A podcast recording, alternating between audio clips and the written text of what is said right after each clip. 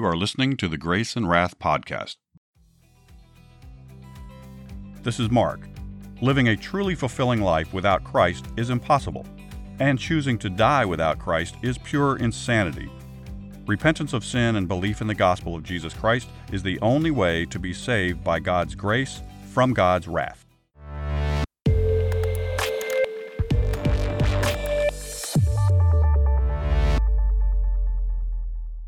When we can. Jacob started his journey to his mother's country. His father had said, You're not to marry a Canaanite woman. Go back to your mother's family and find a wife there. May God give you the blessings he promised Abraham. Jacob traveled all day. That night he slept on the ground using a rock for a pillow. During the night he dreamed he saw a ladder that went up to heaven. There were angels going up and coming down. He saw the Lord standing above the ladder, saying, I'm the Lord God of Abraham and your father Isaac. I'm giving this land to you and your descendants. All the earth will be blessed because of them. I'm with you and will watch over you as you go. I'll bring you back to this land. Suddenly, Jacob woke up and was afraid. He said, Oh, God is here, and I didn't know it. This is the house of God and the doorway to heaven. He took the rock he had used as a pillow and used it to build an altar. He poured oil on it and called the place Bethel, which means the house of God. He said, If God watches over me and provides for me and brings me back to this land, then he'll be my God, and I'll give him a tenth of all he gives to me. Jacob traveled on to the home of his mother's brother. His uncle Laban received him with joy. Now Laban had two daughters. The oldest was Leah, and the youngest was Rachel, who was beautiful. At the end of a month, Laban said to Jacob, Work for me, and I'll give you wages. What's your price? Jacob said, I'll work for you seven years for your younger daughter Rachel. Laban agreed and said, It's a deal. So Jacob worked for Laban seven years, and it seemed like a few days because of his great love for Rachel. At the end of that time, Laban invited people to a wedding feast.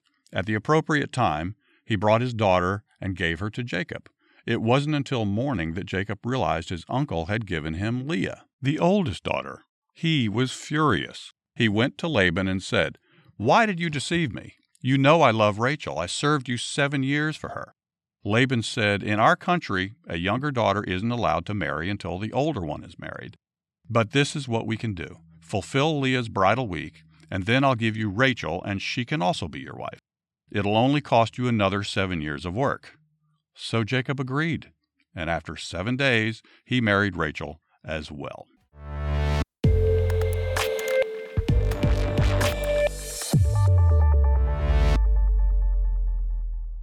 Today's story is another doozy.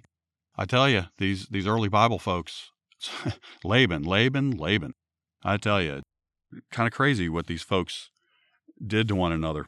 Um, I'll comment on that in a in a second, but first I'd like to quote Mr. John Wesley. Christ is the ladder. The foot on earth is his human nature. The top in heaven is his divine nature. Or the former is his humiliation. The latter is his, the latter meaning later, is his exaltation. All the intercourse between heaven and earth since the fall is by this ladder. Christ is the way. All God's favors come to us, and all of our services come to Him by Christ. If God dwell with us and we with Him, it is by Christ. We have no way of getting to heaven but by this ladder. For the kind offices the angels do to us are all owing to Christ, who hath reconciled things on earth and things in heaven. And it's uh, referring to Colossians 1:20. Additionally, let's talk about some of the stuff that happened in the story. Verse 28, 20 to 22 talks about the idea of, a, of giving a tenth. The church word is tithing. Tithing, it's ne- it was never commanded by God, but uh, again, I'm reading here from John MacArthur's Study Bible.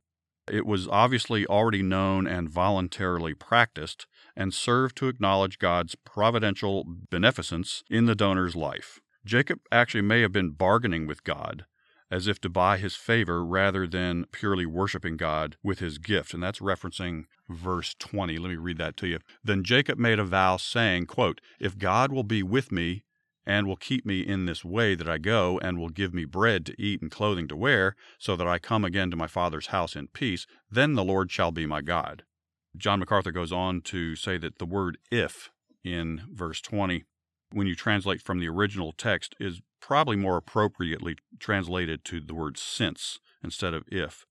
And I'll read it that way, actually. So, verse 20 again is Then Jacob made a vow, saying, Since God will be with me and will keep me in this way that I go, and will give me bread to eat and clothing to wear, so that I come again to my father's house in peace, then the Lord shall be my God. And this stone which I have set up for a pillar shall be God's house, and of all that I give, I will give a full tenth to you. Jacob's vow and offering was a genuine worship based on the confidence in God's promise. That's the whole point. So just FYI, that's that's some verses that may reference tithing if someone brings that up. Verses 29, 18 to 30, talking about Jacob and Laban's daughters. Love and working to provide his service as a dowry combined to make Jacob happily remain during the first seven years in Laban's household almost as an adopted son rather than a mere employee. But Jacob, the deceiver, referring to verse 27, 1 through 29, Jacob did some shady stuff previously.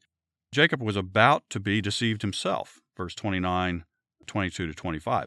Local marriage customs, love for Rachel, and more dowry desired by Laban all conspired to give Jacob not only seven more years of labor under Laban, but two wives who were to become caught up in a jealous childbearing competition. So again, I uh, referenced this before. Oh, what a web we weave when first we practice to deceive. And what you put out comes back at you tenfold. I mean, you name it. The key takeaway is to talk about Jesus wherever you go. And I encourage everyone to to tithe. If you are part of a community church, by all means, please tithe however they offer that opportunity in, in the old traditional basket, online, whatever. If you're not able to be part of a community church, tithe eh, just by being the light, give to the community.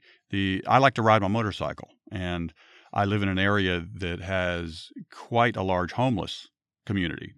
So I like to when I when I go for rides, I like to put these we call them homeless bags that uh, actually was my son's idea who came up with when he was i think four years old. He said it'd be a nice idea to help these poor people on the sidewalk. So we made these little bags that have uh, you know some some food canned meats crackers carbs that sort of thing. There's a little bible in it there's some a pair of socks some hygiene goods a toothbrush toothpaste some soap just a bunch of little things that could possibly be helpful. And they all fit in a gallon size bag, and I carry two or three of those in my pack on the bike. So I'm quite often given an opportunity to see a homeless person, share a bag with them, spend a little time with them, pray with them. Spending time with them is actually one of the things they cherish the most. Uh, you may have uh, someone at work. You may find a new colleague or someone that's not connected yet, or they seem to sort of be on their own connect with them, reach out to them, uh, engage with them. No one, no one really wants to be alone. Well, I take that back. I'm an introvert, so there are times I do like my space at times, but I don't like being lonely, and that's a big difference. It's important to have people in my life, people that I can love, and I'm grateful to have those in my life that fit that category. I'll leave you with that today. If you haven't already, I encourage you to heed the Lord's call, turn from your sins, believe the gospel, and receive the gift of salvation that Jesus is offering you right now. If you like what you're hearing, please like and subscribe to the program. And please consider giving us a good review. It really does help. You can also find us on Instagram and Twitter at Grace and Wrath and on the web at graceandwrath.com. Thanks for listening. This is Mark signing off for now, so ride hard, pray often, and talk about Jesus wherever you go.